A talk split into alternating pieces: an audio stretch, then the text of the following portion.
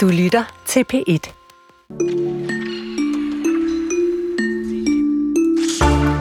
Elgamle træer kan have så meget personlighed, at man får lyst til simpelthen at hilse på dem, når man går forbi, eller lige frem give dem et kram. Faktisk kan de blive en del af vores kulturarv, eller måske er de det allerede. Og det blev helt tydeligt, da et af Storbritanniens allermest kendte træer, Sycamore Gap-træet, blev fældet for nylig. Sådan helt koldt med en øh, motorsav, og det endte simpelthen med at vække landesorg i Storbritannien. Om cirka 30 minutter, der undersøger vi, hvorfor nogle træer får sådan en særlig betydning i kulturlandskabet, og hvorfor det næsten kan være en fordel for et gammelt træ at være grimt. Ja, og så er nogle mennesker så dygtige til noget særligt, at de simpelthen får opkaldt en byggestil, et teknobeat eller et gymnastikspring efter sig. En af dem er den amerikanske stjerneatlet Simone Biles, som denne weekend sprang tilbage til verdenstoppen under VM i idrætsgymnastik i Antwerpen i Belgien. Hun har ellers holdt pause i to år, og om cirka 45 minutter dækker vi ned i, hvorfor. Du lytter til Kulturen i dag med Chris Pedersen og Linnea Albinus Lande. Et nyt rådgivningstilbud skal nu hjælpe personer, der arbejder i musikbranchen og som har været udsat for grænseoverskridende adfærd. Den øh, anonyme telefonlinje Trygt Rum bliver lanceret i dag i øh, af 13 musikbrancheorganisationer. Så skal den drives af den øh, uafhængige organisation Sex og Samfund. Det kan man læse i Politikken.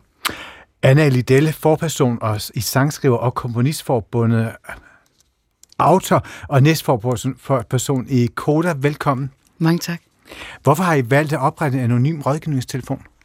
Det har vi, fordi at vi lavede, øh, vi var mange organisationer, der var sammen om at lave en rapport, der hed Hvorfor er der så få kvinder i musikken? Den udkom sidste år, og der så vi øh, de dystre tal, at 44 procent af mænd har oplevet øh, seksuel krænkelse eller grænseoverskridende adfærd, og 64 af kvinderne.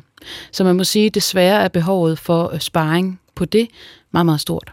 Og hvor var så øh, skridtet fra at kende de tal til at finde på at oprette sådan en linje her?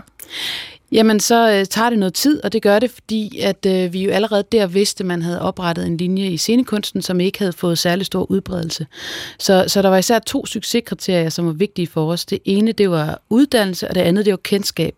Så uddannelse, det er jo derfor, vi samarbejder med Sex og Samfund. De er professionelle i det her, og det er vigtigt for os også at nå at klippe på til, hvad vil det sige at være i musikbranchen. Så det har vi brugt lang tid på øh, kendskab, der er det afgørende at få de her 13 organisationer, der er med. Fordi alle os 13, der er med, vi skal simpelthen gøre alt, hvad vi kan for at sige 70, 20, 99, 99 trygt om. Mm. For det her, det er noget, alle skal vide er der, og det tager noget tid. Jeg er lidt nysgerrig på det der med sex og samfund, altså fordi, som du siger, så skal man jo også involvere en, et, et, et, et ekstra organ, så at sige, i øh, hele samtalen om musikbranchen og de forhold, der gælder der. Sex og samfund, de laver jo alt muligt andet, som har med køn og krop og så videre, mm. undervisningsmateriale. Hvorfor involvere dem? Hvorfor ikke sætte nogle af jeres egne fagpersoner på, som kender det i forvejen indefra det her miljø? Det er en meget, meget lille branche, hvor rigtig mange kender hinanden. Så det her med, at den er uvildig, den er sikker, man kan have tillid til, at man kan ringe til den og fortælle sin oplevelse og være sikker på, at det ikke går videre. Øh, og, og jeg vil jo ønske, at, at det var sådan, men vi kan desværre se, at, at det er jo den sikkerhed, der mangler. Det er jo en eller anden form for tavshedskultur, vil jeg kalde det, i vores musikbranche, hvor folk faktisk ikke får sagt det, de oplever, fordi de er bange for, at det boomerang vender tilbage til dem. Så at vi kan have et andet organ, som er professionelt til at tage telefonen og rådgive, øh, til at have den her linje, det synes jeg var afgørende. Og så netop, at vi har klædt dem på til, hvad vil det sige at stå i musikbranchen, ikke at have nogen chef, ikke at have nogen HR, hvor alle er hinandens øh, chef på en eller anden måde. Hvorfor tror du, tavshedskulturen er så udbredt i musikbranchen? Jamen, jamen, fordi alle er hinandens chef, så du ved aldrig, om, om den, du siger det til næste, øh, om et år, pludselig sidder i et eller andet afgørende nævn eller råd, eller på et stort major, eller et eller andet. Så, så noget, vi jo ikke altid tør snakke om i musikbranchen, det er, det er magt, og den er der øh, meget af, og nogle gange er den centreret på få hænder, og det gør, at man er bange for at sige det højt, fordi man simpelthen er bange for at skade sin karriere, hvis man siger det højt. I peger også på det, eller du peger på det med, at de løse ansættelsesforhold, de kan have en indflydelse i forhold til den her usikkerhed. Hvordan det? Jamen, fordi normalt på en arbejdsplads, så kan man måske indgive en, en klage, man kan snakke med en HR, og, og en person kan blive fyret. Men når der ikke er nogen, der er ansat, så kan man ikke blive fyret. Så du kan godt sige højt, at den og den person har gjort et eller andet, men du kan ikke sikre dig, at de bliver ved med at være i musikbranchen, og de bliver ved med at være øh, afgørende og have magt i musikbranchen. Så derfor så tør folk ikke sige det højt. Okay, øh, og nu kan man så bruge den her anonyme rådgivningslinje, som er, er blevet oprettet til folk, der har med musikbranchen at gøre. Hvordan kan den så hjælpe? Altså lad os tage et hypotetisk eksempel. Der er en, der har oplevet en, øh, en eller anden form for situation, hvor en magt er blevet misbrugt over vedkommende, og ansættelsesforholdet er, er øh, ikke særlig stabilt. Mm. Og så ringer man ind og kan sige det højt til nogen, og hvad sker der så? Jamen, ofte så ved man jo ikke rigtigt, hvad vil det sige? Jeg har hørt tit også nogen, der har været i branchen længe, som måske i den her nye bølge, hvis vi kan kalde det det er MeToo, kigger tilbage og bliver klar over, gud, jeg har faktisk oplevet det og det, det, det var faktisk ikke okay, men jeg havde ikke ord for det. Jeg vidste ikke, det var okay at sige det højt. Jeg troede, der var noget galt med mig. Det er noget, vi hører ofte. Så det her med at kunne ringe til en telefon og lige få afklaring på, var det bare en lidt uheldig kommentar, øh, som man på en eller anden måde må konf- konfrontere personen med upfront, eller er der tale om noget retsligt her, som man faktisk kan gøre noget ved? Så det er ikke fordi, man får... Øh, altså der, det, der får man hjælp til den overvejelse. Ja. Men derefter sidder man faktisk også alene med beslutningen om, hvad man skal gøre som det næste. Både og, fordi alle os 13 organisationer, vi har alle sammen øh, givet nummer og kontakt til, til nogen, som man kan tage kontakt til. Så hvis det er et ansvar øh, i forhold til øh, ansættelse, så tager man fat i en fagforening, der er DMF og der er DAF. Hvis det er en interesseting, så tager man fat der. Så det, at vi er 13 organisationer, har sådan et ekstra lag af opsamling, og det synes jeg er enormt stærkt. Flere af de etablerede musikere har blandet sig i debatten om sexisme i musikbranchen, og en af dem er sanger og sangskriver Stine Bramsen, og vi ringede til hende for at høre, hvad hun siger til en anonym rådgivningslinje. Jeg synes, det er et rigtig øh, fint og vigtigt initiativ. Øh, jeg tror, der er behov for sådan et sted, hvor man kan ringe ind anonymt og vende de øh, tanker, man har omkring, hvordan det er at være i den her branche. Du har tidligere talt om strukturel sexisme i musikbranchen. Kan en anonym rådgivningslinje hjælpe på det? Jeg tror godt, sådan en linje kan, kan hjælpe. Altså, som jeg ser det, så er det, jeg prøver lige nu, det er at skabe en, en bedre fremtid for den nye generation. Og øh, jeg tror, det kan være rigtig godt at have et sted, hvor man kan ringe ind og vende, hvad, hvordan, øh, hvad er egentlig okay, hvad skal jeg finde mig i, og hvordan er det en god måde at sige fra på, hvis jeg oplever noget, som jeg er i tvivl om er i orden, og om bare sådan det er i musikbranchen. For det er jo lidt sådan, jeg er vokset op, at man ligesom bare bed det i sig, og sådan, sådan var jargonen, og så måtte man finde sig i det eller lade være. Og sådan synes jeg ikke, det skal være for den nye generation. Vil du bruge det, hvis du stod i en situation, hvor det kunne blive aktuelt at ringe til sådan en? Jeg tror også godt, jeg selv kunne finde på at bruge den som etableret musiker, øh, hvis jeg var meget i tvivl om, øh, hvor jeg skulle henvende mig øh, med den her oplevelse. Men jeg tror især, det er for den, for den unge generation, som er nye i branchen, at det her vil være et rigtig vigtigt værktøj. Og det sagde altså Stine Bremsen, sanger og sangskriver til vores kollega Natasha Jarsi. Og Anna Liddell, Stine Bremsen ser det som et vigtigt værktøj for den nye generation af musikere. Er det især dem, I gerne vil nå med, det her anonyme, altså med den her anonyme rådgivningslinje? Altså, det er jo alle, vi gerne vil nå, men jeg kan godt følge det, Stine siger, i forhold til, at vi har tydeligvis en kultur, vi skal gøre op med. Og der er der jo en styrke i en ny generation, som er med til at definere morgendagens kultur og morgendagens musikbranche. Så hvis vi kan klæde dem på øh, med en kultur, som er mere tryg, øh, som er det her trygge rum, jamen så, så tror jeg, at vi kan se frem i en musikbranche, der er bedre. Og det er jo også det her med, altså, at det er den svage part ofte, der vil have brug for sådan en rådgivningstelefon. Så på en måde giver vi den svage part lidt mere power, til faktisk at stå op imod den eksisterende musikbranche, som ikke altid er optimal. Mm. Dem, der er helt nye i musikbranchen, de er nok øh, i høj grad optaget af at finde ud af at danse et netværk og kende de rigtige mennesker, og selvfølgelig også få lov til at skrive mm. den mhm. musik, som de har, har meldt sig ind i kampen for, så at sige. Hvordan vil I nå ud til dem og gøre dem opmærksomme på, at her er der faktisk et øh, sted at gå hen, hvis I har brug for ekstra hjælp? Jamen som sagt tager det tid, at vi tænker, at vi har lavet nogle klistermærker, som skal op og ud over det hele, og mit, mit håb er, at det kommer ud på alle spillesteder, alle uddannelsessteder, alle de her ting, og jeg kan kun sige 70, 20, 99, 99, øh, mange gange, øh, så mange gange som muligt. Altså jeg tror, jeg sad, og det er ikke noget, vi har sådan aftalt, men altså inde i mit hoved, der vil et succeskriterie være, at 8 ud af 10, der oplever noget, de ringer til den her telefon, fordi de ved, at den findes. Og så har du sagt til politikken, at der hersker en tavshedskultur i musikbranchen. Altså, hvordan ændrer sådan en, øh, eller hvordan tror du, at sådan en rådgivningslinje kan ændre på det? Jamen, bare det at sige det højt, så bliver man måske klar over, hov, der er faktisk noget her, som ikke var okay. Og måske har man endda oplevet det for nogen. Vi ser jo i stigende grad øh, flere organisationer have etiske retningslinjer osv. Og, og så kan man faktisk holde dem op imod det og sige, I har de her etiske retningslinjer, og nu har I udsat mig for det her. Hvordan kan det egentlig forklares? Så det kan jo godt være, at den her rådgivningslinje ligesom kan give, nogle, give personer nogle argumenter og en tryghed, en tillid til, at jeg kan godt sige det højt. Fordi jeg, jeg, jeg synes ikke, at vi kan være bekendt at have den her tavshedskultur. Det må være muligt, at man siger noget højt, som ikke er i orden, og siger fra, og så faktisk bliver grebet grebet i det. Der er sådan en frygt for, at man mister sin karriere i musikbranchen. Det tror jeg ikke, man gør, og det tror jeg, sådan en telefon her kan være med til at understrege, at det, det gør man ikke. Og hvordan kan I så måle, altså du siger, det vi kan godt være lidt kvantitative på, hvornår mm. Øh, linjen har tjent sin opgave, men hvordan kan I måle, om I rent faktisk når det succeskriterie? Jamen heldigvis så, så har vi en årlig dokumentation, og det har vi også sat penge af til at få lavet det grundigt. Øh, det er jo en anonym linje, men derfor kan man godt trække nogle, nogle brede træk. Altså, hvad er det for en slags problemer, folk kommer ind med? Hvor kommer de fra? Øh, så det bliver jo spændende at se, om Stine har ret øh, om et år, om det er den unge generation, der bruger den mest, eller hvad det er. Mm. Ja, film- og scenekunstbranchen, de oprettede allerede en anonym rådgivningslinje tilbage i 2018. Hvorfor tager I først det her skridt nu? Det er et godt spørgsmål. Jeg tror, at nu snakker vi om træer før. Hvis ikke man har plantet et træ i går, så kan man det næstbedste er at gøre det i dag. øh, det, det er mit bedste svar. Og det andet svar er jo, som jeg startede med at sige, at når succeskriterierne er ikke bare at lave en linje, men at sørge for, at det er en uddannet øh, personale, der er i den anden ende af telefonen, og, og også kendskabet til det, den her forankring. Det tager tid at få 13 organisationer med. To år efter, at den her øh, linje blev etableret, øh, altså en rådgivningslinje for film- og scenekunstbranchen, der konstaterede producentforeningens direktør, han hedder Jørgen Ramskov, at de kun havde modtaget 10 opkald i de første 9 måneder af 2020. Han mente ikke, at det her antal af henvendelser på nogen måde kunne afspejle det øh, omfang af problemer, som branchen kendte på det tidspunkt. Så hvorfor skulle musikbranchens medlemmer og folk, der begår sig der, bruge en rådgivningslinje, som på mange måder slog ret meget fejl i, i film- og scenekunstbranchen. Mm. Altså det, det, øh, heldigvis så kendte vi til den ordning, og vi kendte også til det tal 10, da vi startede vores. Men det skram, det skræmte os ikke, fordi vi netop spurgte ind til, hvad er så jeres øh, læringspunkter her? Og der var det helt tydeligt, at kendskabet øh, og også åbningstiden, den havde ikke særlig øh, tit åben. Så det her med, at vi har fire dage om ugen, hvor den er åben, den her linje, fra 3 til 5, øh, er en ting, og så det her kendskab, som vi virkelig skal travle op og bruge rigtig meget tid på. Øh, og derfor er jeg også glad for, at vi kan komme og snakke om det i dag. Det er faktisk det, der gør, om det, om det er succes eller ej. Fordi som undersøgelsen sagde, så er behovet der, når næsten halvdelen af mænd og over halvdelen af kvinder øh, siger i den her rapport, at, der, at de har oplevet grænseoverskridende adfærd. Nu er succes jo et underligt ord at bruge lige i den her sammenhæng, men hvor mange skal ringe ind, før I tænker, at, at linjen er en succes?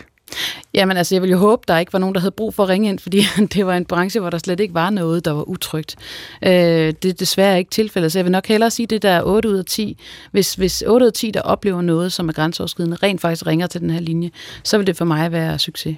Hvordan kan man helt konkret måle det? Man kan jo lave endnu en rapport, ligesom hvorfor er der så få kvinder i musikken, hvor man spørger ind til, hvor mange har oplevet noget grænseoverskridende, og måle det op på, hvor mange der faktisk har ringet ind. Det kunne være et spændende tal at få frem. Og så en ting er at åbne den her linje, en anonym rådgivningslinje for musikbranchen. Hvad skal der til ud over det? Altså, fordi jeg gætter på, at det er jo ikke det eneste, man kan gøre for at, øh, at, at, at ruske op i den kultur, der findes nu. Nej, det er jeg rigtig glad for, at du siger. Det er slet, slet ikke det eneste. Det kan være med til at åbne op for noget, noget hjælp og noget, noget tale, men der er nogle helt strukturelle ting, som vi skal gøre op med. Og det er jo heldigvis noget af det, vi arbejder med på daglig basis. Der er rigtig mange ting, man kan gøre. Øh, det kan jeg næsten ikke komme op med nu, men, men altså, man kan jo heldigvis øh, lave legater, der, der ligesom nudger til, at man arbejder med det her.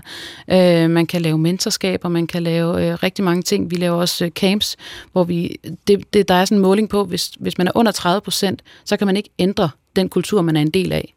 Men hvis man er over 30% så kan man godt. Så det her med, at vi laver nogle rum kun for kvinder og kønsminoriteter for eksempel, så laver vi faktisk en anden kultur, og det kan vi se og mærke helt tydeligt, da folk siger, at de føler sig mere trygge.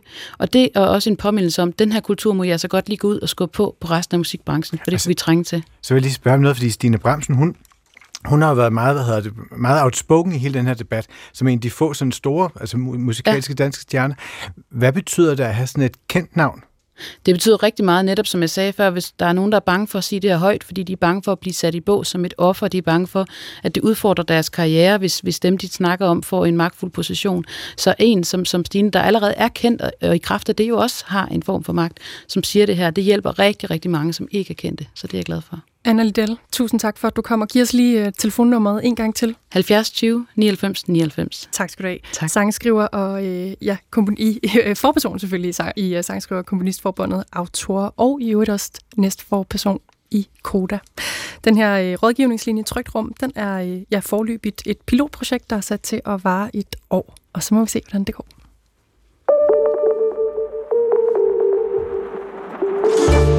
Hvis æbletræet i din have kunne tale, hvis væggene dit soveværelse kunne, eller dit barns dukke kunne. Jeg er nok den, ikke den eneste, som engang imellem funderer over alle de historier, der gemmer sig i livløse genstande uden stemmer. I romanen Voksbarnet, der udkom for et par uger siden, der gav forfatteren Olga Ravn stemme til et voksbarn, som er en form for datidens voodoo-dukke.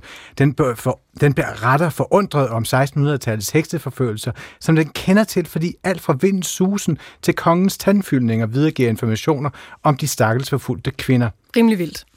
Nå, øhm, faktisk så ved voksbarnet nærmest alting, øh, og måske er den faktisk også lige netop en, øh, en del af en tendens, den her voksdukke, det her voksbarn, hvor øh, den alvidende fortæller i romaner og litteratur i det hele taget er i fokus.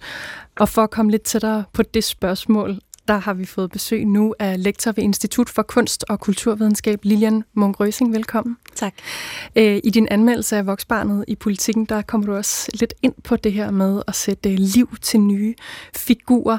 Og i øh, den her, du skriver, at det måske er en større tendens, som giver sig, kommer til udtryk hos Olga Ravn, men også hos Sara Stridsberg, den bog, der hedder Kærlighedens Antarktis, mm. og i Elfriede Jelineks Eurodike siger. Hvordan det? Jamen, det er den her tendens til, at vi får en fortæller, som er alvidende. Det kender vi godt fra den gode, gammeldags litteratur, men der er det ligesom sådan en guddommelig, olympisk position, der svæver over vandene. I de tre bøger her, der er der snarere tale om, at der fortælles fra en underjordisk position, øh, og der er tale om kvindelige fortællere også i alle tre tilfælde. Der er den her voksdukke, som helt konkret ligger nede i jorden og fortæller. Øh, hos Stridsberg i Kærlighedens Antarktis, der er det den døde kvinde, den myrdede kvinde, der er sænket dybt ned i en skovsø, som bliver den alvidende fortæller. Og i, øh, hos Jelinek, den østriske forfatter, der er det Euridike, den her kendte figur fra den græske mytologi, som jo altså er øh, efterladt af Orfeus i dødsriget, og ikke er vant til så at sige at have en stemme, men det får hun her. Og bor i en underverden. Hun bor også i underverden, ikke? så det der med at fortælle fra underjorden eller underverden, det er egentlig helt, en helt konkret position i de her tre tekster. Mm dem, der har haft dansk eller noget, der ligner i øh, folkeskoletiden, de kan sikkert huske det der begreb om en alvidende fortæller, en, der øh, kan stille sig over det hele og ved alt, hvad der foregår. Men hvordan adskiller det her sig fra sådan en slags alvidende fortæller? Jamen, den klassiske alvidende fortæller er jo knyttet til sådan en ret suveræn position. Ikke? Det er sådan nærmest guddommelig, olympisk. Nogen vil måske også sige, at det er knyttet til en patriarkalsk fortællerautoritet og en mandlig fortælletradition. Og her har vi altså så omvendt nogle underjordiske kvinder, der fortæller, de rangerer lavt nede i hierarkiet, og de kommer, den måde, de har den her alviden på, øh, er ikke fordi de er suveræne, men måske snarere, det gælder i hvert fald for Olga Ravns voksdukke, fordi at den står i en særlig forbindelse med materien. Det er jo altså netop gennem kongens øh, løse tand, gennem kviksølvet i hans lever, der kan der rende budskaber fra kongens slot i København helt over og ned til den her voksdukke, som ligger i jorden i Aalborg, og derigennem øh, får den simpelthen sin information. Der er sådan en frase, der går igen om, at den her dukke siger, at den var i kongens ører, i kongens mund, i hans løse tand, som du også lige sagde, Lilian, og i kviksølvet i hans lever, hvor den får, altså sådan, den er jo helt inde i kroppen ja. på kongen. Ja, og det skal nok forstås som, altså det er som om, at den her roman giver os et billede af, at verden er sådan en, en øh, materiel kæde, og materien er også en kommunikationskanal. Altså via materien, via det her bly, som strømmer videre fra øh, kongen og ud i jorden, og hvad ved jeg, så, så går der altså budskaber helt frem til voksbarnet, som også selv er en del af materien, og også selv er en ting. Det er faktisk næsten sådan, hvis ikke man, hvis ikke man, hvis ikke man kan forstå det her, det, det materielle her, så kan man lade dem sammenligne med en form for computer. Altså det er sådan et, at det er alle de her små, hvad hedder det, sådan ledninger og, og signaler, der bliver sendt rundt, og så ved vi ja. lige pludselig mm. meget, ikke? Her så er det bare rykket ind i den naturlige verden. Men, men lad os lige høre Olga Ravn læse et stykke fra Voksbarnet, og her der hører vi, hvordan kongens tro tjenere sidder og læser om de svage og onde kvinder. Jeg lå mig fortælle, at en kvinde skulle være lojal mod en mand. Sin mand, sin far eller Gud. Jeg så natskyggerne folde deres troede rødder ud i jorden. Jeg gemte skatte. Jeg samlede forråd til vinteren. Ingen voksbørn blev formet længere. En ting af glas var min lever. Kold regn gik over min isse, som en paryk af slud. Otto Skel, kongens lensmand, sad på sit kloster i Dueholm. Men Erup kongens lensmand, sad på sit slot i Aalborg. Anders Fris, kongens lensmand, sad på sit gods i Sejlstrup. De læste i deres demonologier bøger om djævlen, og der stod, kvinden er lettest at friste for satan, for hun er sværere end manden både i krop og sjæl. Og de læste, kvinden er et ondt og ufuldkomment dyr, når en kvinde græder er det for at snyde manden. Og de læste, når kvinden tænker alene, så tænker hun kun ondt. Hun er ikke kapabel ud i gode tanker. Og de læste, hvor der er mange kvinder, er der mange hekse. Det er sådan et vildt citat, det, det rører mig hver gang. Men, men hvad det gør ved teksten, at Olga Ravn, uh, øh, Olga Ravn skriver ud fra, fra voksbarnet? Hvad er det for nogle temaer, hun kan samle op så? Jamen altså, nu er voksbarnet jo netop fremstillet af trolddomskvinder, og på den måde bliver den også lidt talsrør for de her trolddomskvinder. Og øh, ligesom de andre fortæller, jeg har været inde på, så gælder det jo lidt om at give stemme til dem, der ikke har haft nogen stemme.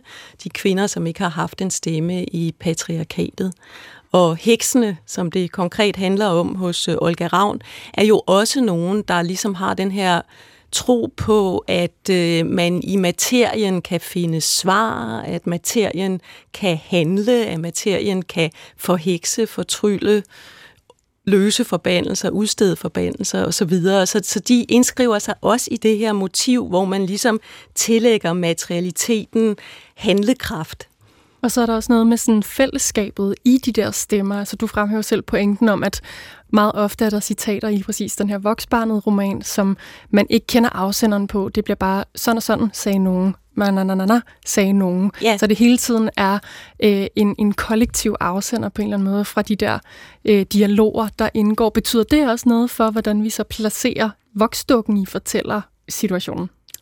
Jamen altså, jeg, jeg tænker, der er dels er der øh, de der passager, hvor voksdukken fortæller, og så er der de her passager, som ligesom bare er referater af kvindernes kollektive tale. Og det er rigtigt, at der bliver afsenderne af talen sådan helt anonym.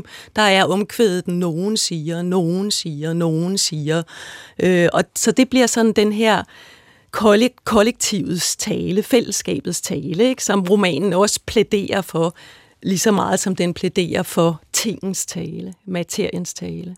Og så noget med det, at det er jo lidt sådan, vi, vi er vant til at se på nogle ting på en bestemt måde, og så er det litteraturen på en eller anden måde kan få os til at, at se nogle nye ting. Altså hvad er det, litteraturen gør i netop i, i, i forhold til sådan Olgas tekst og de andre tekster, vi taler om her? Jamen, jeg tænker, det er jo lidt en tendens i disse økokritiske tider at se, opleve litteraturen lægge stemme ud i ikke-menneskelige ting. Det kan være et voksbarn, som her, altså noget menneske fremstillet. Det kan også være naturting, det kan også være træer, dyr og planter, der taler. Der er en genoplevelse af den gamle romantiske trope, som man kalder besjælingen. Og alt det her, tænker jeg, har jo noget at gøre med, at forsøge ligesom at afgive det der, øh, det der menneskelige privilegium, ikke? At, at mennesket er i centrum for planeten. Øh, det er der jo i dag gode grunde til at genoverveje og forholde sig kritisk til, at vi er ikke øh, planetens herre. Vi er indlejret i det her materielle netværk og må forstå os selv som sådan. Ja, der kom jeg også til at tænke på Charlotte Weisses roman Rosarium, som udkom i 2021, som jo på en eller anden måde var den her, den, altså en besjæling af omgivelsen. Den handler om det her lille troldbarn, eller en, en kvinde, som øh, ender med at vokse sammen med en rosenbusk og et træ, og, og på en eller anden måde bliver, at, at naturen og mennesket går sammen. Men hvad er forskellen på den besjæling, vi ser nu, og så den romantiske besjæling? Altså, hvordan er, den ny, hvordan er det nyt nu? Jamen, det er der også mange diskussioner i, hvor, hvor, i, i, teori, i litteraturteorien. Altså, jeg tænker umiddelbart, at øh, besjælingen som romantisk trope handler meget om, at alt er gennemstrømmet af samme ånd. Og i dag handler det snarere om, at alt er gennemstrømmet af eller en del af samme materie. Så det er den samme litterære trope, men i romantikken var den så at sige i idealismens tjeneste, i åndens tjeneste, og i dag er den snarere i materialismens tjeneste. Men det var vel også noget med, at man i romantikken, at det var hvor de menneskelige føler, man lagde ind, altså følelser, man lagde ind i, i naturen, hvor der sker noget, hvor det er noget andet, der er på spil nu? Ja, øh, og igen, man kan diskutere, om det er noget andet, og det bliver også diskuteret, fordi på den måde er det her med at tillægge ting, menneskelige egenskaber, øh, det kan jo være en form for ydmyg og privilegieafgivende gestus, men den kan også måske alligevel stadigvæk have det der over sig, at den er en form for menneskelig imperialisme, hvor man ligesom ser verden i sit eget billede. Så det, det er også en, en figur, øh, der ligesom afkalder mange refleksioner, og også selvkritiske refleksioner i litteraturen i dag. Lilian Munk Røsing, hvis nu vi tager det for at være en, øh, en nyere udvikling, og ikke noget, der sådan har en direkte øh, parallel til litteraturhistoriens øh, romantik, hvad, hvad er så dit bud på, hvorfor det her sker lige nu? Altså, hvad er det, der bevæger sig i litteraturen i de her år, som gør, at vi besjæler på en ny måde. Jamen, nu siger jeg vi. det er så meget skriver i køerne. jamen, I forfatterne. Lad os alle sammen gøre det. Men altså, jamen, jeg tænker helt klart, at det hænger sammen med økokritikken. Det hænger sammen med erkendelsen af, at øh, vi kan ikke blive ved med at forstå os selv som centrum, planetens centrum og herre og behersker. Øh, vi bliver simpelthen nødt til at øh, indleve os, rette vores opmærksomhed mod øh, andre arter, andre materier, som vi måske tidligere har været tilbøjelige til snarere at se som en form for enten råstof for, for vores egen handling og vækst, eller som en slags kulisse, altså naturen som en smuk kulisse for menneskelig aktivitet. Der forrykkes perspektivet altså gevaldigt i, i disse økokritiske tider. Og så er det jo ikke første gang, man hører om økokritikken, eller i hvert fald det med, at, at der er fokus på, på, på naturen. I 70'erne hørte man det jo også meget, eller man læste det ved nogen. Hvem, hvem var det bestemt 70'erne, der satte gang i det? Jamen altså, den, den store øh, økokritiske 70'er digterinde, det er jo for mig Inger Christensen, og nogle gange tænker jeg også, at øh, den danske økopoesi og litteratur i dag skylder hende meget. Altså, Inger har sagt det, Inger har gjort det. Hun har skrevet, at citronen kender godt landet, hvor den blomstrer, for eksempel når Goethe kvæder, at øh, kender du landet, hvor citronen blomster, så vender hun det om og får den her opmærksomhed på det, der er blevet gjort til genstand for den romantiske digters besøgelse. Det får lige pludselig en stemme hos Inger Christensen. Ja, på den måde så får hun skubbet mennesket ud af forgrunden og naturen ind i forgrunden i stedet for. Tak til dig, Lilian Munk Røsing, lektor ved Institut for Kunst og Kulturvidenskab og anmelder ved Politikken. Og lad os lige høre, hvordan Inger Christensen formulerer det i digtsamlingen Alfabet.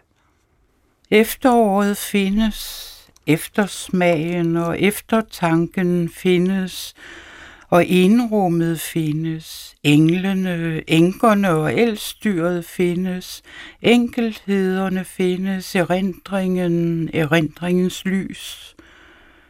Og efter lyset findes, egetræet og elmetræet findes, og enebærbusken, ensheden, ensomheden findes, og æderfuglen og æderkoppen findes, og eddiken findes, og eftertiden, eftertiden.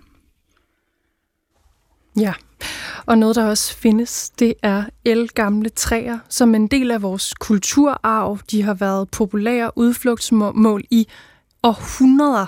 Og her kan vi øh, lige tage et eksempel, et portræt af egetræet i et program, der hedder Kofods Natur i 2012. I den her uh, lille serie af uh, tre portrætter det her lille kursus i at tænke træerne øh, alene ud fra deres fasong i, i krone og grenvækst, øh, der er vi kommet til ægetræet.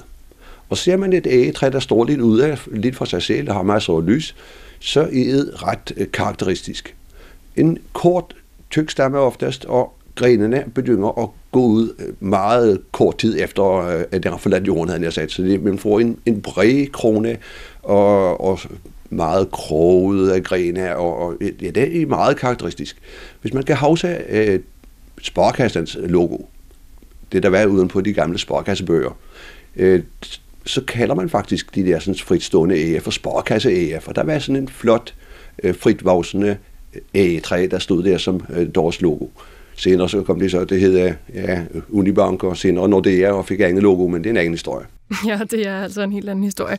Men nu, og grund til, at vi spiller det her klip, det er, at fem forskere er ved at afdække de elgamle træers genetiske ophav, deres historie og den betydning, som træerne har haft for mennesker gennem tiden.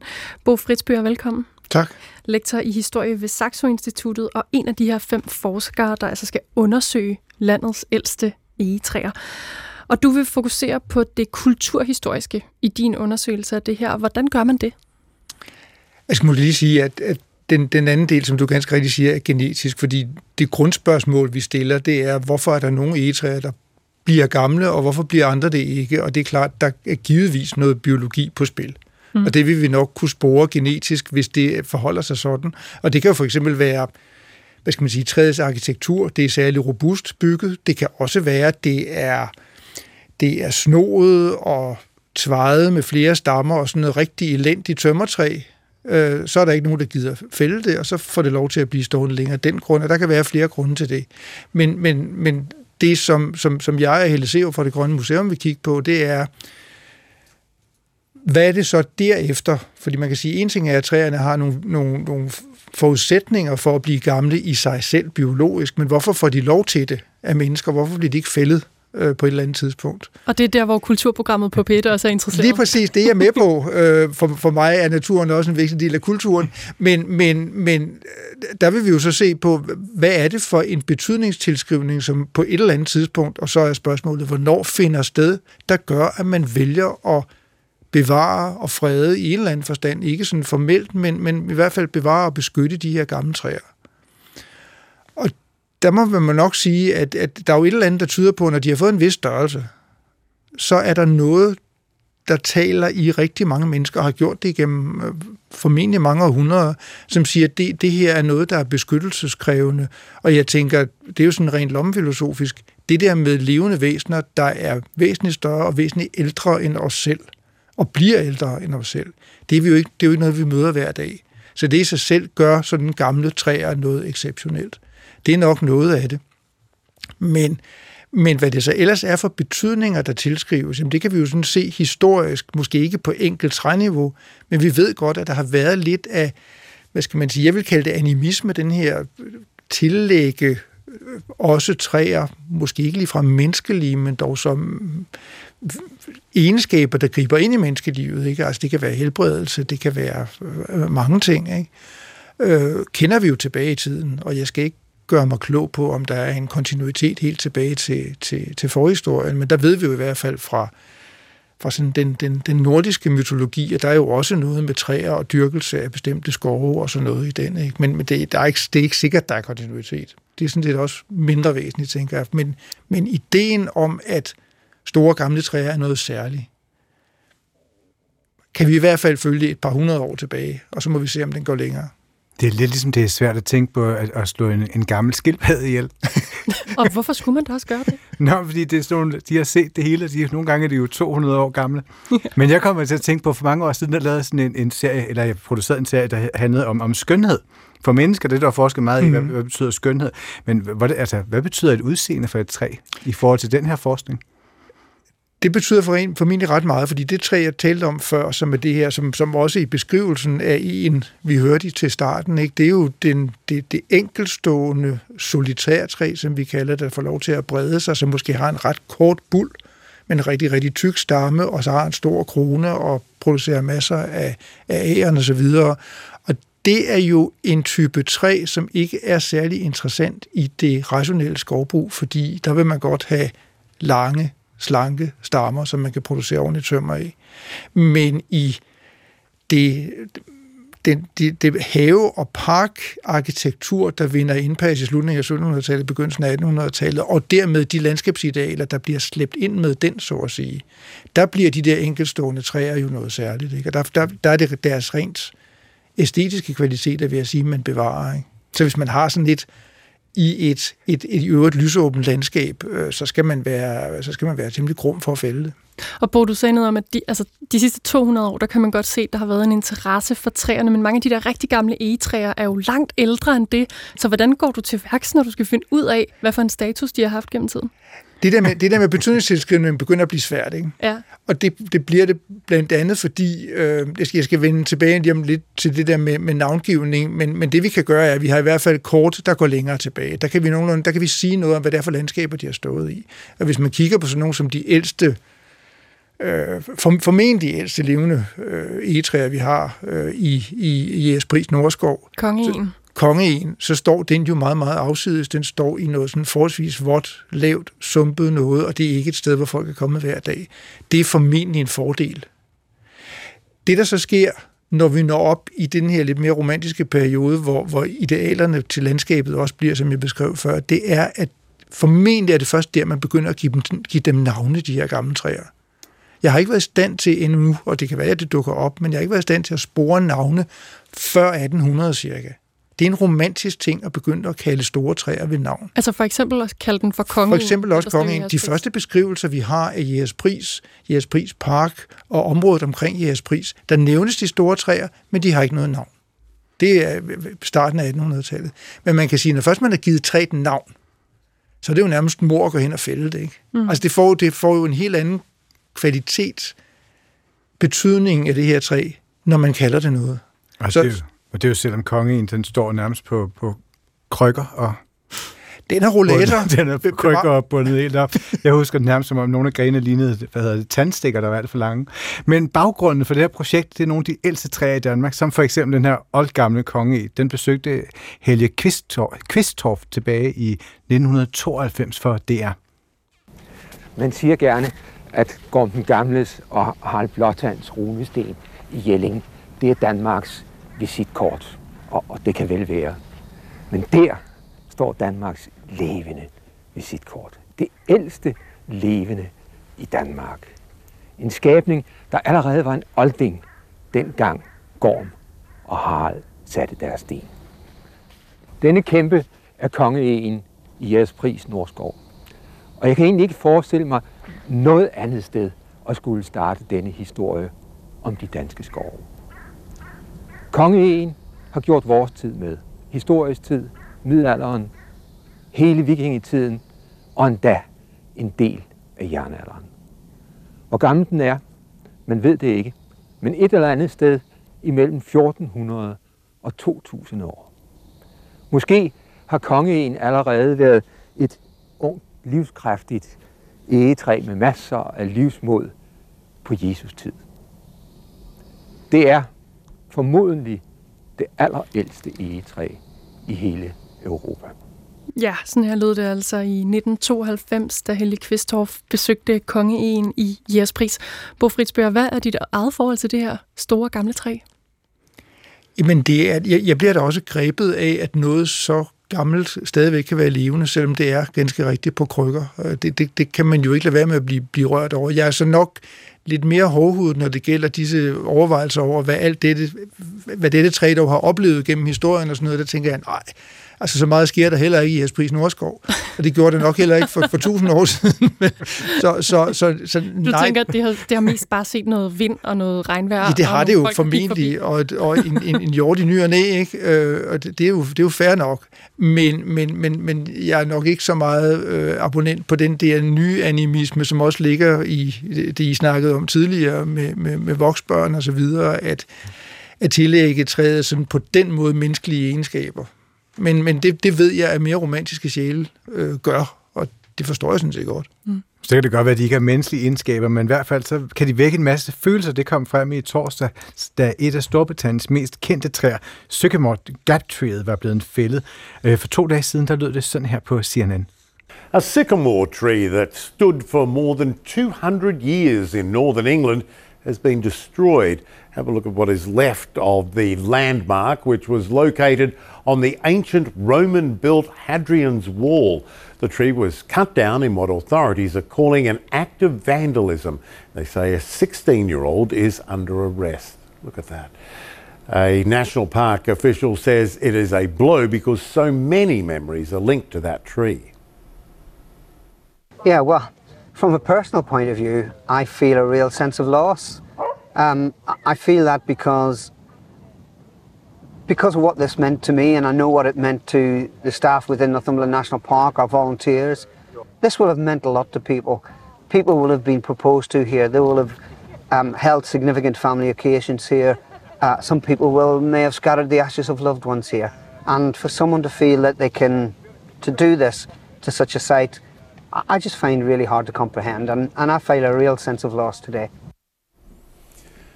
Called the Sycamore Gap, it was one of the most photographed trees in England and even played a role in the Kevin Costner film Robin Hood, Prince of Thieves back in 1991. Ja, her var det altså lidt øh, lyd fra CNN. Kort sagt om, at øh, det her træ, som er knap så gammelt som de egetræer, vi lige har været omkring, er øh, blevet skåret ned. Der er rigtig mange minder, der for folk er knyttet til det her træ. Øh, og i øvrigt så har det også øh, indgået i en Robin Hood-filmatisering. Bo, hvordan reagerede du på den her nyhed, da du hørte om, om den der oversavning af et ret ikonisk træ? Jeg tænkte, det er ikke tilfældigt, at det i Storbritannien at reaktionen er så stærk, fordi der har man et særligt forhold til den slags, altså som er nok meget stærkere og længere tradition for det. Det er jo også, man kan sige, det er jo også derfra, den der park- og havetradition kommer, som jeg talte om før. Ikke? Så, så der er stærke følelser øh, på spil, men jeg tror, og jeg blev ikke så berørt af det selv, hele dusse, en, en, en 200-årig ahorn Altså, i, dan, i dansk sprogbrug betragtes ahorn som ukrudt, ikke? Men det er jo meget mere end et træ, Bo. Jamen, det er nemlig meget mere end et træ, så det siger noget om betydningstilskrivningen, ikke? Og den er stærk. Ja. Ja, det har været med i Robin, jo, det er Robin Hood, for guds skyld. Ja. Men altså, hvordan er danskernes forhold til træerne sådan bredt set? Jeg tror godt, vi kunne opleve en tilsvarende øh, skandale herhjemme, hvis, hvis man fældede det rigtige træ. Det tror jeg sådan set godt. Øh, jeg tror, det, det, det svinger meget, og min, min fornemmelse, men det er kun en fornemmelse, er, at vi ikke helt lige så romantisk grebet som, som i Storbritannien for eksempel. Men det er da klart, at der er dele af miljøbevægelsen, der netop har den der øh, hvad skal man sige, øh, planetær egalitarisme, som Arne Næs kaldte det, altså at alle øh, væsener på denne jord har samme ret til at være her i egen ret. Og det gælder dermed også træer, og så, så er man jo altså tilbage ved, at så skal man jo heller ikke gå og fælde træer, fordi øh, det, hvem, hvem giver os ret til det dybest set? Hvis de kunne snakke, de gamle i træer.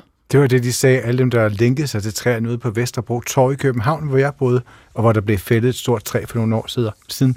Bo Fritzbøger, lektor i historie på Saxe-instituttet ved Københavns Universitet Amager, og en af de fem forskere, der i de kommende år skal undersøge en række af Danmarks ældste egetræer. Tak for besøget. Velbekomme.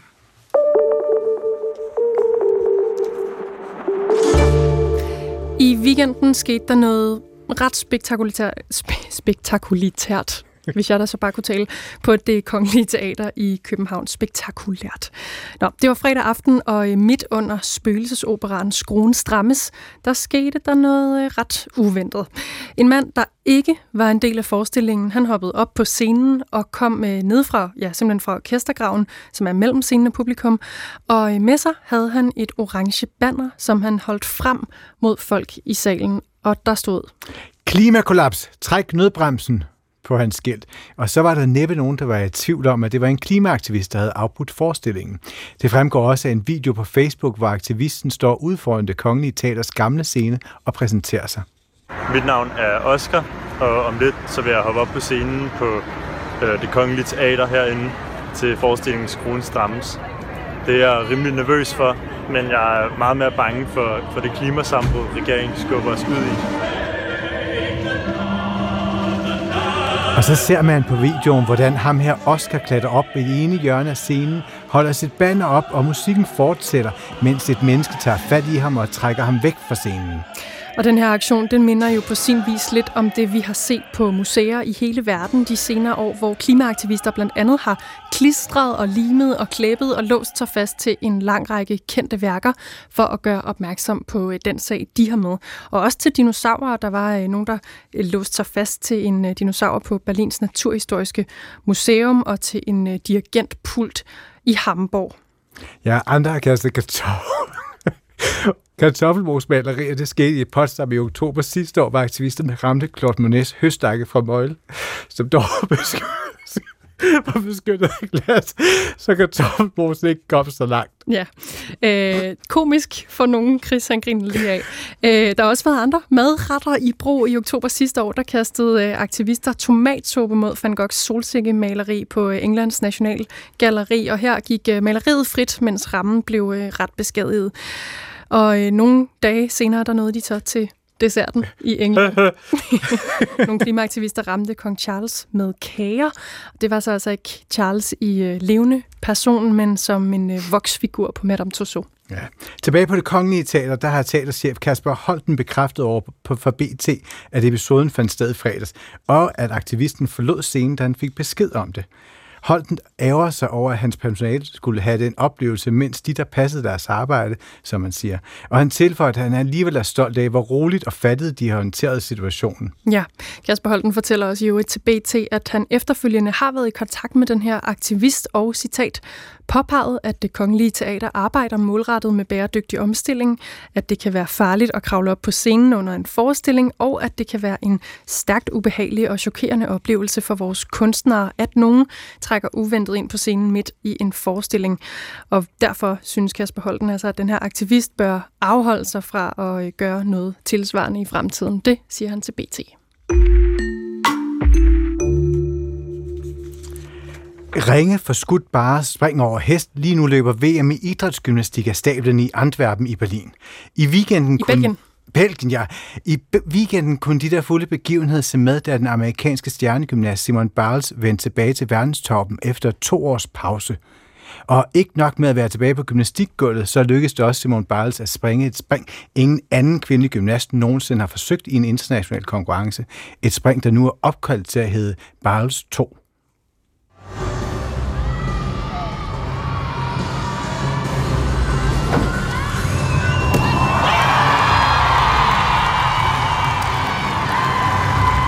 Ja, det lyder fedt. Helt vildt.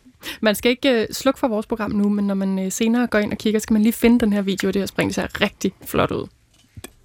Ja, og vi kigger nærmere på Simon Biles storhed og fald, og fald og genrejsning i den her time. Og til det er Helge Varmen med fra vores studie i Vejle, gymnastikkommentator og tidligere elitegymnast. Velkommen. Mange tak. Hvor vildt et spring er det, som uh, Simon Biles nu lægger navn til? Nu sagde Det- jeg godt nok lige, at det så flot ud, men jeg ved Ja. ikke noget om det. Det ser også rigtig flot ud, det må man sige. Øh, men det er ret vildt, når hun øh, selvfølgelig er den første kvinde, der, der laver det. Men ikke nok med, at hun er den første, så, øh, jamen, så, så er det faktisk bedre end de fleste af de mænd, der tidligere har konkurreret det spring. Så Kan det du- er virkelig imponerende. Og vil du, vil du hjælpe os, Helge, for, for dem, der ikke har set videoen endnu, med bare lige at forklare, hvad er det, der sker? Ja, men altså, springet består først og fremmest af et 25 meter langt tilløb, efterfulgt af det, der hedder et araberspring, hvor hun så lander baglæns ind mod hesten. Derfra laver hun en flikflak op på hesten, og derfra trykker hun af med hænderne, altså mens hun vender på hovedet, og så påbegynder hun to og en halv baglæns rotation i det, man kalder en hoftebøjet position, altså med strakte ben. Okay, og så er hele verden nærmest på den anden ende over øh, det spring her, og opkalder det efter hende. Hvor meget træning skal der til for at kunne at gøre lige præcis det, som Simone Biles gør her? Hun har jo trænet, siden hun var en helt lille pige, øh, så det er usandsynligt mange timer, hun har brugt på det. Øhm, hun har en øh, krop, som er skabt til at lave gymnastik. Hun er ikke særlig høj, hun er bare 1,42 meter. Så hun har også et øh, begrænset antal centimeter, hun skal kaste rundt i luften. Øhm, men, men det er virkelig meget, meget træning, der skal til. Og ja, hun, hun har talentet, hun har poweren til at få skabt den højde, der skal til at komme rundt i, i så farligt et spring, som det egentlig er.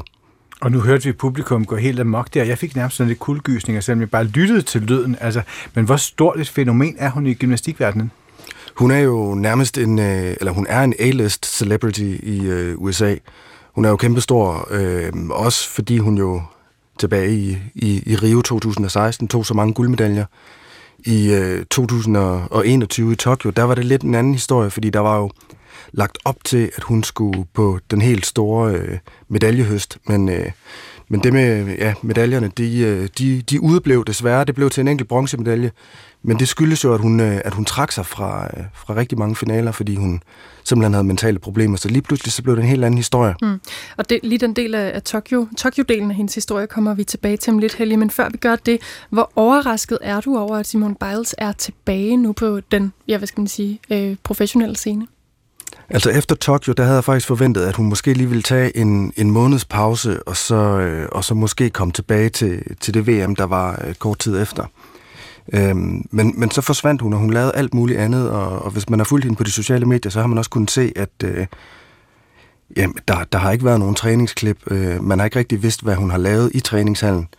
Øhm, jeg tænkte nok, at comebacket ville komme på et eller andet tidspunkt, og ja, at det så kommer nu her, der er det jo, der er det jo oplagt, fordi det her OL, eller det her VM er OL-kvalificerende, og hvis hun virkelig skal efterlade sig eftermælet som den største kvindelige gymnast nogensinde, jamen så, så er det også nu, hun skal være der. Mm. Og det er hun. Og jeg synes faktisk, det er interessant, at du nævner sociale medier, fordi hun er jo en af de der få gymnaster eller sådan idrætsfolk, som virkelig er ekstremt tydelig på sociale medier, og er blevet en kæmpe også sådan Instagram-stjerne, i, især i den amerikanske ungdomskultur. Men i sommer i Tokyo 2020, det blev skældsættende for Simone Biles, desværre ikke på en positiv måde. Og vi kan lige høre et klip for OL, hvor du kommenterer. Nej, det gik fuldstændig galt faktisk. Hun, øh, hun mistede simpelthen orienteringen i luften. Det er altså yderst sjældent, vi ser sådan en type fejl fra hende. Ja, faktisk tror jeg aldrig, vi har set det før i en øh, konkurrence, men det kan jo ske, at man, øh, at man simpelthen mister orienteringen undervejs. Ja, det var altså dig, vi hørte her, Helge. Hvad foregår der i klippet? Jamen, der foregår det, at øh, vi netop har påbegyndt kvindernes holdfinale ved OL i 2021. Og øh, da Simone Biles skal springe, der øh, har hun på forhånd planlagt det, der, det, der hedder et øh, Yurchenko-spring med to og en halv skrue. Men, øh, men hun lukker altså ud efter kun at have fuldført halvanden skrue. Og der kan man altså se, at hun, øh, at hun mister orienteringen undervejs. Det viste sig så efterfølgende, at hun var ramt af, af det, man i gymnastiksammenhængen kalder for skruesyge, altså hvor man simpelthen ikke kan orientere sig, når man skal skrue. Altså, fordi man er oppe i luften, og det hele snor lidt i forvejen, eller hvad? Lige præcis. Altså, det føles lidt ligesom, øh, som om man roterer rundt, og så lige pludselig bliver lyset slukket, så ved man ikke, hvad der er op og ned. Og heldigvis så har de fleste gymnaster sådan en katteagtig refleks, der gør, at de lander på benene, og, og det gjorde bare altså også i, i det her tilfælde. Hun lavede en lidt, øh, lidt dårlig landing, men, øh, men hun kom ikke til skade, og det var det vigtigste. Men, øh, men det kan gå helt galt. Mm. Ja, det lyder jo så udover at være altså sådan sportsligt øh, en, en fejl, jamen så, så lyder det også vildt farligt, når man er oppe i den fart, og, og altså med de bevægelser. Ja, lige præcis. Jeg vil sige, at øh, i 90% af tilfældene, så, så sker der ikke noget. Nogle gange kan man lande på, på numsen, nogle gange kan man lande på ryggen. Men, øh, men i de sjældne tilfælde, så kan man altså lande på hovedet. Puh, det vil man ikke. Øhm, vi skal lige have nogle flere ord på øh, indløbet, så at sige, til at det går galt her i øh, Tokyo. Helge, hvad foregår der omkring Simone Biles på det her tidspunkt i 2020? Der foregår ufattelig meget omkring hendes person øh, op til, og, og det skyldes jo også den øh, forfærdelige sag med den amerikanske holdlæge Larry Nasser, som, øh, som efterfølgende fik jamen, nærmest adskillige 100 års fængsel for at have, have misbrugt adskillige piger og kvinder øh, gennem årtier. Øh, så det har, det har uden tvivl fyldt meget, og dertil skal man så lægge, at hun jo også var den alt overskyggende favorit til at vinde det hele. Så mm. presset har været så stort. Okay. Og det du øh, lige øh, nåede at, at sige kort her, Larry Nasser, altså, som jo også var Simone Biles læge på, øh, på gymnastikholdet OL, gymnastiklæge. Hvad er det præcis, der kommer frem ud over, altså vi ved noget om en, en lang række af, af seksuelle overgreb? Jamen det kommer jo frem, at, øh, at hun jo også er blandt offrene, og, og det har jo fyldt meget. Øhm, så, så ja, det er det primære. Og i 2021, der og i 2021, der vidner Simone Biles om overgrebssagen i den amerikanske senat, og det lyder blandt andet sådan her. I don't want another young gymnast, Olympic athlete, or any individual to experience the horror that I and hundreds of others have endured before, during, and continuing to this day in the wake of the Larry Nassar abuse. To be clear, sorry. Take your time. To be clear, I blame Larry Nasser, and I also blame an entire system that enabled and perpetrated his abuse. Det er jo en ekstremt påvirket Simone Biles, vi hører her, men hvordan påvirker den her overgrebssag hende? Jamen, det er jo, det er jo en helt vanvittig sag, som, som jo gennem ja, flere år har fyldt meget i de amerikanske og internationale medier.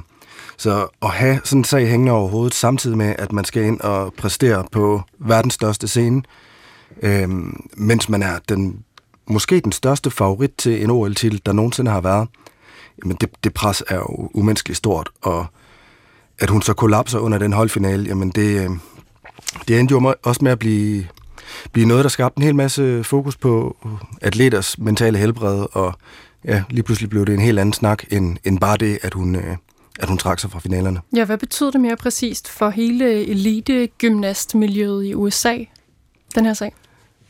Jamen, det, det var jo et... Øh, ja, det, det var jo sådan en, en kæmpe stor grå sky, der hang over ikke bare øh, den amerikanske gymnastikverden, men, øh, men hele den internationale gymnastikverden også. Øhm, fordi den sag, den var så omfattende. Altså, den øh, trækker jo tråde helt tilbage til, øh, til 80'erne. Øhm, og der havde jo undervejs været så mange cases, hvor øh, der var blevet der var blevet anmeldt konkrete episoder, øh, men som efterfølgende var blevet ignoreret af det amerikanske forbund. Så, så der var flere dimensioner af, af den sag, som så endte med, at han, han selvfølgelig blev dømt. Mm. Her til sidst, Helge Vammen, hvor stor en uh, rollemodel vil du sige, at Simone Biles er nu med uh, ja, både storhed, fald og nu en, uh, en tilbagekomst til gymnastikscenen? Hun er kæmpestor, det er der ikke nogen tvivl om. Øh, hun har en enorm følgerskare på, øh, på primært Instagram, øh, hvor hun generøst deler ud af, af hvordan hun har det. Øh, men, men det er rigtigt, hele den øh, historie med, hvordan hun jamen for, for 10 år siden vandt sit første VM, og så til at vinde OL, og så til, hvor karrieren jo nok på papiret er på sit højeste, og så smide det hele på gulvet under nogle lidt tragiske omstændigheder. Øhm, for så at komme tilbage til der, hvor hun er nu, og så oven i købet opfinde et nyt spring, som, øh, som simpelthen er så spektakulært, mm. jamen det er, jo, det er jo en fantastisk historie, og jeg håber bare, at, øh, at hun holder den kørende, og hun, øh, hun får sluttet godt af med minimum en OL-titel mere til, til samlingen. Det bliver spændende at følge. Tusind tak for, at du var med. Velkommen. Helge Vammen, gymnastikkommentator og tidligere elitegymnast. Bliver du helt træt, når folk giver sproget det glatte lagen? Får du pip, når nogen lover gule og grønne skove? Bløder dit hjerte, når der bliver råbt jagt i gevær?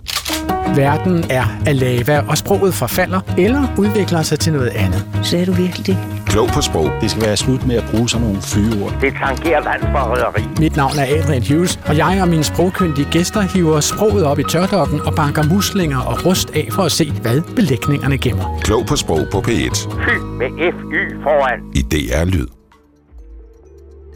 Kulturen er tilbage lige på den anden side af radioavisen, hvor vi blandt andet skal tale Folketingets åbning og C21, som ikke som er det her, åbner, men kommer tilbage. Et. Som åbenbart er et ikonisk boyband, som jeg glæder mig meget til at møde. Det gør jeg også. Vi er tilbage om tre minutter.